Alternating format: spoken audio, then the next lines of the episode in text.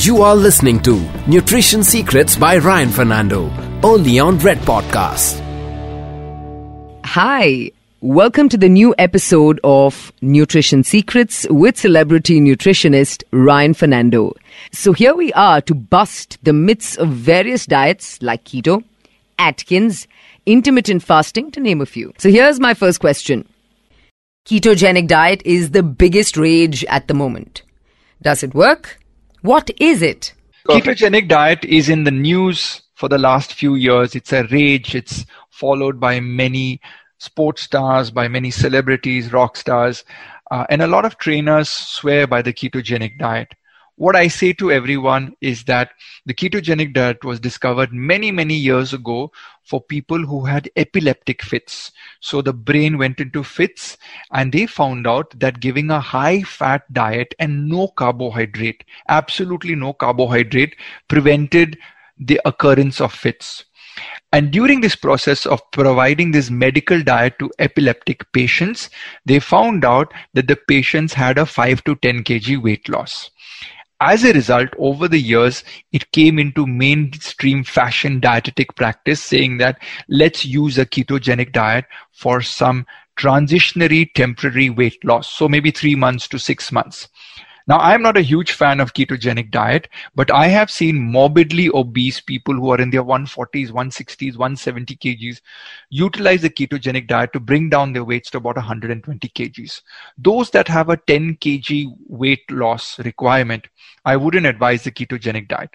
Two, three reasons. One, if you're in, living in the Indian subcontinent, your gene is predominantly predisposition to either a high carbohydrate or a high protein diet, not a high fat diet we also have a higher predisposition of a genetic marker towards cardiac disease. So there are genes that I analyze at my nutrition clinic, which gives people a greater risk element towards uh, cardiomyopathy, uh, atrial fibrillation, as well as the cardiac diseases that are there.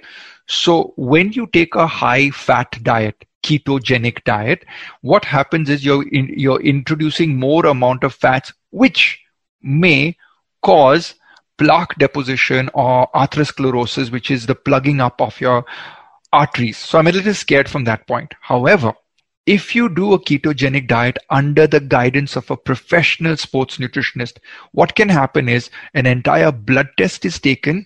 You can look at all your cardiac markers, and if there are no issues over there, and by monitoring it over a three to six month period, you could do a transitionary temporary keto diet. Why does weight loss happen? Well, weight loss happens because in your muscles, you store packets of glucose known as glycogen. And every packet of glycogen holds three molecules of water. So one packet of glycogen holds three packets of water. So if you lose and you store about a kg of glycogen across your entire body's frame, if you lose 1 kg of glycogen, guess what? You're losing 3 kgs of water. So about 4 kgs weight loss is almost instantaneous within about 3 to 5 days. The issue with ketogenic is when you go to very low carbohydrate, we're talking like only 60, 50, 60 grams of carbohydrate. And a normal Indian meal plan is at least 3 to 400 grams of carbohydrate. So you go from 3 to 400, drop it down to 60 grams of carbohydrate. The brain predominantly relies on glucose, carbohydrate to function. So you get very cranky, very, very lethargic, very headachy and stuff like that. So I always suggest to people that you know it has to be done in a slow steady manner. And uh, well a lot of people try it out. They have the bulletproof coffee. They have t- tablespoons of coconut oil. They buy these keto flours. There's no such thing as a keto flour. Okay take it from me the keto flour and almond flour, if you look at it, it still has carbohydrate in it. So sometimes all of these marketing companies and these health companies are hoodwinking people because of the commercial requirement or the convenience that if I'm on a ketogenic diet, I'm looking to get easy to prepare meal plans. And so therefore these ketogenic so-called flours and products, you know, like recently I saw ketogenic pizza. And I'm like, you know, I mean, this is just so wrong. So I'm not a fan of ketogenic diet because it's very difficult to do in the Indian context of a diet. If it is, then mostly the people that have used a ketogenic diet because they insist with me they want to try it under controlled risk elements of looking at their heart markers, I say, okay, I have found out that we have to go more towards a a continental type of diet for uh, maintaining ketogenic recipes. It does work for four to five kgs. By the way, when you drop off the ketogenic diet, the weight bounces back, which is why I don't recommend it for light weight loss people. What do I mean by light weight loss people, if you have to lose under 10 to 20 kgs of fat in your body, I'd rather you go from a perspective of a good nutritionist balancing you over one year. Whereas if you're morbidly obese, then experimenting with a ketogenic diet with a qualified dietitian or nutritionist is the right way to kind of really eat into uh, your fat reserves. By the way, just a diet doesn't eat into your fat reserves. You need to do walking. And in weight loss programs, my recommendation is 30,000 steps per day, which is almost 28 kilometers of walking a day if you're wearing an exercise wearable. So keep that in mind. You know, people say, Oh, I did 10,000 steps today. At 10,000 steps, your weight maintenance, you're not weight loss. So you need your diet and you need your exercise to go hand in hand and get anywhere from a thousand to a 2000 calorie deficit per day. More about that in my future podcasts on how do you burn calories. But for today, I would say ketogenic diet is something that I would not blindly advise to people unless it's under my guided supervision. What is intermittent fasting? Does it work? So intermittent fasting, so it means that you eat in a certain period and you fast in a certain period. That's the meaning of intermittent. So the feeding window normally in intermittent fasting is anywhere from a 6 hours to a 12 hour feeding window, which means you will fast from an 18 hour to maybe uh, a, a 12 hour period. So let me give it to you this way. Let's say you get up in the morning and you have your breakfast at 7 o'clock you eat through the day your lunch and snacks and you eat your last meal at 7 o'clock in the evening. So you've eaten for 12 hours. But from 7 o'clock in the evening to next day 7 o'clock in the morning, you don't eat at all. That's a fast. This is a concept of intermittent fasting. Now, most good intermittent fastings are a 16 to 18 hour minimum fast period. So, which means if I did an intermittent fasting, I would eat my last meal at 6 o'clock in the evening and I would not eat my next meal till next day, 12 o'clock noon, which means I would get a solid 18 hour fast. Now, intermittent fasting, I was not a very huge fan of it till about two years ago when my wife one day came to me and said, I'm going to do intermittent fasting. And I said, listen, don't do intermittent fasting. I was taught in medical college that, you know, intermittent fasting is going to be like bad. You're going to get acidity and you're going to get issues in your tummy. And then, you know, uh, you'll get uh, angry and then you'll get angry at me because you're not getting food for many hours in the day. But anyway, she said, I'm not listening to you, big shot nutritionist. I'm going to do my own thing. And my wife started doing the intermittent fasting. I did help her plan a few meals so that her protein requirement was met. She wouldn't fall back on the protein requirement because she started eating only from a 12 to 6, so six hour eating window. So 12 noon to 6 p.m. in the evening. And she did about two meals and some snack in between. She couldn't do the three meals like breakfast, lunch, dinner squeezed into six hours. But she began losing body fat percentage.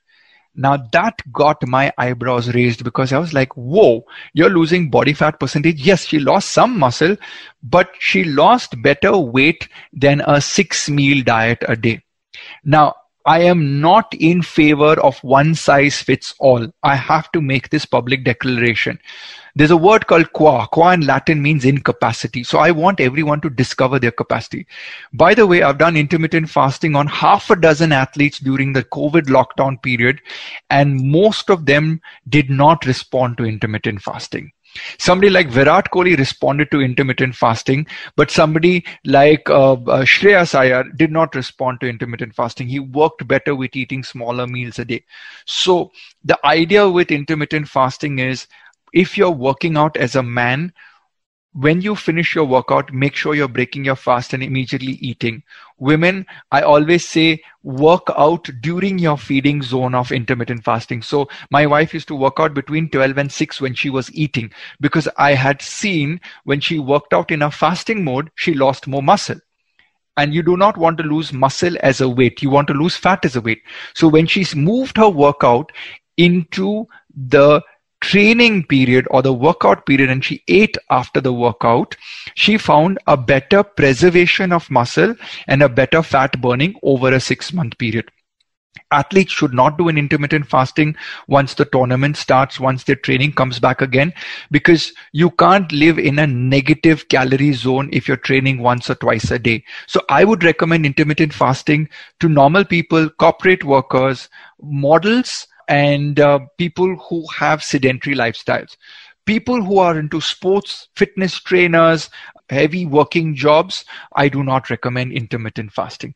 One key thing about intermittent fasting is those with acidity and maybe chronic nutritional deficiencies, please check with your dietitian and your nutritionist before you start an intermittent fasting. I have hundreds of cases in my Qua Nutrition clinics where people have come in with issues from cardiology to kidney issues to liver issues because they self prescribed themselves into a fashionable diet. Do not make diet a fashion statement. Make diet a staple statement and figure out the science, figure out the genetics, figure out the biochemistry of your body, and then subscribe to a logical pattern of checking out how you're going to progress with the nutrition plan. See the data from your weight, your fat percentage, your muscle percentage, and maybe once every 90 days, even a blood test to assess you're not damaging your body. So these are things that you would do in an intermittent fasting.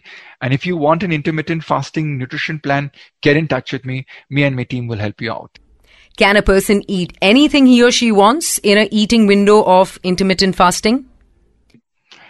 So, you know, the best way to answer this would be saying if you have a race car, okay, and you had to drive that race car for six hours. Now you have to finish the petrol in that petrol tanks in six hours. So you drive your car anyhow. If you drive your car anyhow, it might break down. And if it breaks down, then when you bring it back to the garage, the mechanic is going to say your car is broken. Now forget about driving it again. I got to repair it for the next three days my point to everyone out there is that when you pick up something like intermittent fasting, it is a wrong notion that in the feeding window you can eat what you want. You're, all you're doing is you're taking your three meals a day or five meals a day, spread over a 12 hour eating plan in a normal nutrition eating pattern into a fasted mode where your eating window is very small. Now, the human body can digest food every one hour but this does not mean that you need to overeat. Intermittent fasting is normally designed for people planning to lose weight. Therefore, if you're planning to lose weight, please understand you have copious reserves of fat in your body. Therefore, you do not need to overeat. If you are a person saying, I want to do intermittent fasting because I'm a foodie and I want to stuff all the bad possible food into my face, you're going to develop a health problem. Either your cholesterol, your diabetes, or your hypertension, or a liver problem, or a kidney problem, or a uric acid problem, or a thyroid problem. One of these is going to smack you in the face. What you need to do is you need to calculate how many calories you need for weight loss and let's assume you require 2000 calories in your entire regime of working out and following a good nutrition plan of 2000 calories. That 2000 calories should ideally be split into your eating window. And ideally speaking, your first meal can be one of the largest meals taking up at least 40% of the calories. The second meal could be a smaller meal taking up about 20 to 30% of the calories. And the last meal in that eating window can be another 30% of the calories in this eating window, people may assume that I can drink alcohol to copious amounts to meet my calories. I can have innumerable number of pastries or donuts, innumerable amounts of aerated beverages or or what I call as high sugar drinks, which actually will have high calorie, but they are empty nutrition in them. There's no vitamins, there's no minerals, good quality fat in it, there's no good quality amino acids or protein in it. So you're actually eating junk. When you put this junk into your body, you're really, really damaging your system in the guise of saying that you're trying to lose weight. So I highly discourage people to do intermittent fasting with their eating window unplanned and unchartered and undisciplined. Get it planned, get it disciplined, get it modified to have greater a nutritional value and the calories is maintained as per what your burn rate is required. So, you know, we nutritionists love to come up with great marketable concepts. Know, last year was the keto diet. The year before that was the paleo diet. The year before that was the Atkins diet. This year's the intermittent fasting diet. I support all the diets. But first discover your bioindividuality. What do I mean by that? First discover your blood chemistry, discover your body type. Are you a ectomorph, endomorph, mesomorph? It's your body frame type. Once you discover that, figure out you're a vegetarian, non-vegetarian. Then figure out your protein requirements. Then figure out how you're going to do the timing. Intermittent fasting is a concept where you eat in an 8 hour window and then you fast for the remaining 16 hours. So a very simple example is if you get up at 8 o'clock in the morning, don't eat at 8 o'clock in the morning, eat at 12 o'clock in the afternoon. Right? And you finish your dinner by 8 o'clock in the evening. So from today's evening 8 o'clock to the next day 12 o'clock, that's 16 hours of you not putting anything into your body. For men, the new concept is to work out in intermittent fasting. So in the fasted state, for women, I highly advise not to work out in the intermittent fasting stage to eat. So women should work out during uh, the eating phase of the intermittent fasting women who are trying to conceive, women who are in the reproductive cycle, menstruation cycle, women who have PCOD issues should not attempt the intermittent fasting because one classical sign, you start getting hair loss immediately. So you need to balance out your nutrition. So I think if you do intermittent fasting, make sure your eating phase is so sophisticatedly, scientifically planned that you're not missing out on nutrients because of your self-proclaimed fast. So what I'm trying to say to people is it's good. I do believe it lowers body fat percentage. It's not good for athletes. I did work with Virat Kohli on intermittent fasting much before the IPL started. But as we came into the IPL and now in the IPL, we cannot in any circumstance do intermittent fasting for any athlete. In fact, if an athlete's doing intermittent fasting and competing, then they're committing suicide to their muscles because you're just going to waste away your muscles. Some people do intermittent fasting, which is up to 24 hours. Is that good? Let me tell you this. We have been taught by medical science to eat breakfast, lunch, and dinner because it's a part of the industrial revolution. But now, something in my head, as Ryan Fernando is telling me, what if I met my great great great great grandfather from 1000 years ago? He would not have Swiggy. He would not have Zomato. He would not have a fridge. He would not have uh, the uh, agricultural revolution. He'd probably eat one meal in three days if he caught it or dug it up from the ground or plucked it from a tree. But he survived. Maybe he didn't live till 70, 80, 90, but he lived till 50 or 60. So here's my thought process. I do believe in this century, we have begun to overeat. We have been taught that bulkier is better and therefore, you know, protein is more, calories is more, more power. I believe that we should be like the environment. The blueprint that you leave on your planet is you should eat only that much amount of food that you require. Because the more amount of food you eat is more amount of pressure on the resources of the planet. So learn to eat according to your capacity, learn to eat according to your qua is my suggestion to everybody. Intermittent fasting works. There's no harm in trying it, but don't do it if you have acidity Better still, get in touch with me and I'll guide you on your intermittent fasting. How important is lifestyle, sleep, genes, and diet to having a long shelf life like our uh, Indian tennis player Leander Paes? He doesn't age at all. You know, it's funny, Disha, you mentioned Leander Paes. His father, Dr. Vince Paes, is a medical doctor, and I've had the privilege of sitting next to him on a flight and talking to him for nearly two hours. What I learned from that is his father already knew significantly a lot about nutrition and so Leander practiced nutrition from the day he was lifting a racket, unlike a lot of our sports stars who come to me after they have established themselves in the industry. So here's the fact of the matter. Sleep, very important for every athlete. Lesser than eight hours of sleep doesn't work for your body because it is destroying your body. You need three or four deep REM cycles, rapid eye movement cycles, where your body goes into deep slumber mode. if you don't get that, you're not going to release enough of the growth hormone to help your body recover. In terms of hydration, water is the elixir of your life. You need enough of water to replenish your 70% content of water in your body. Diet, so important.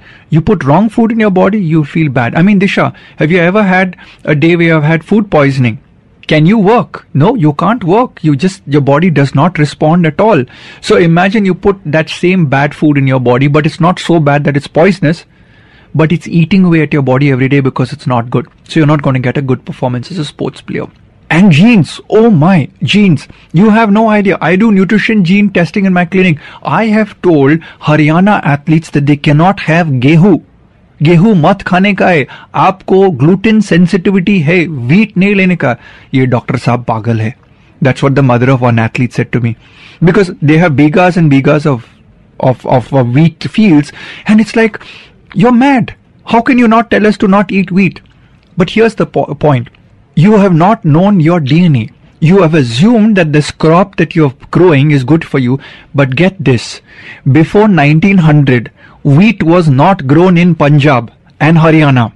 So our genetics are over 2000 years old. And so people are like, oh, because my grandfather ate this, it must be good for me. We are now with science and genetics going back into ancestry and looking at food crops. The Mohenjo-daro and Harappa, when they found the artifacts, they found preserved um, etches of grains, which was actually ragi and rice, not wheat.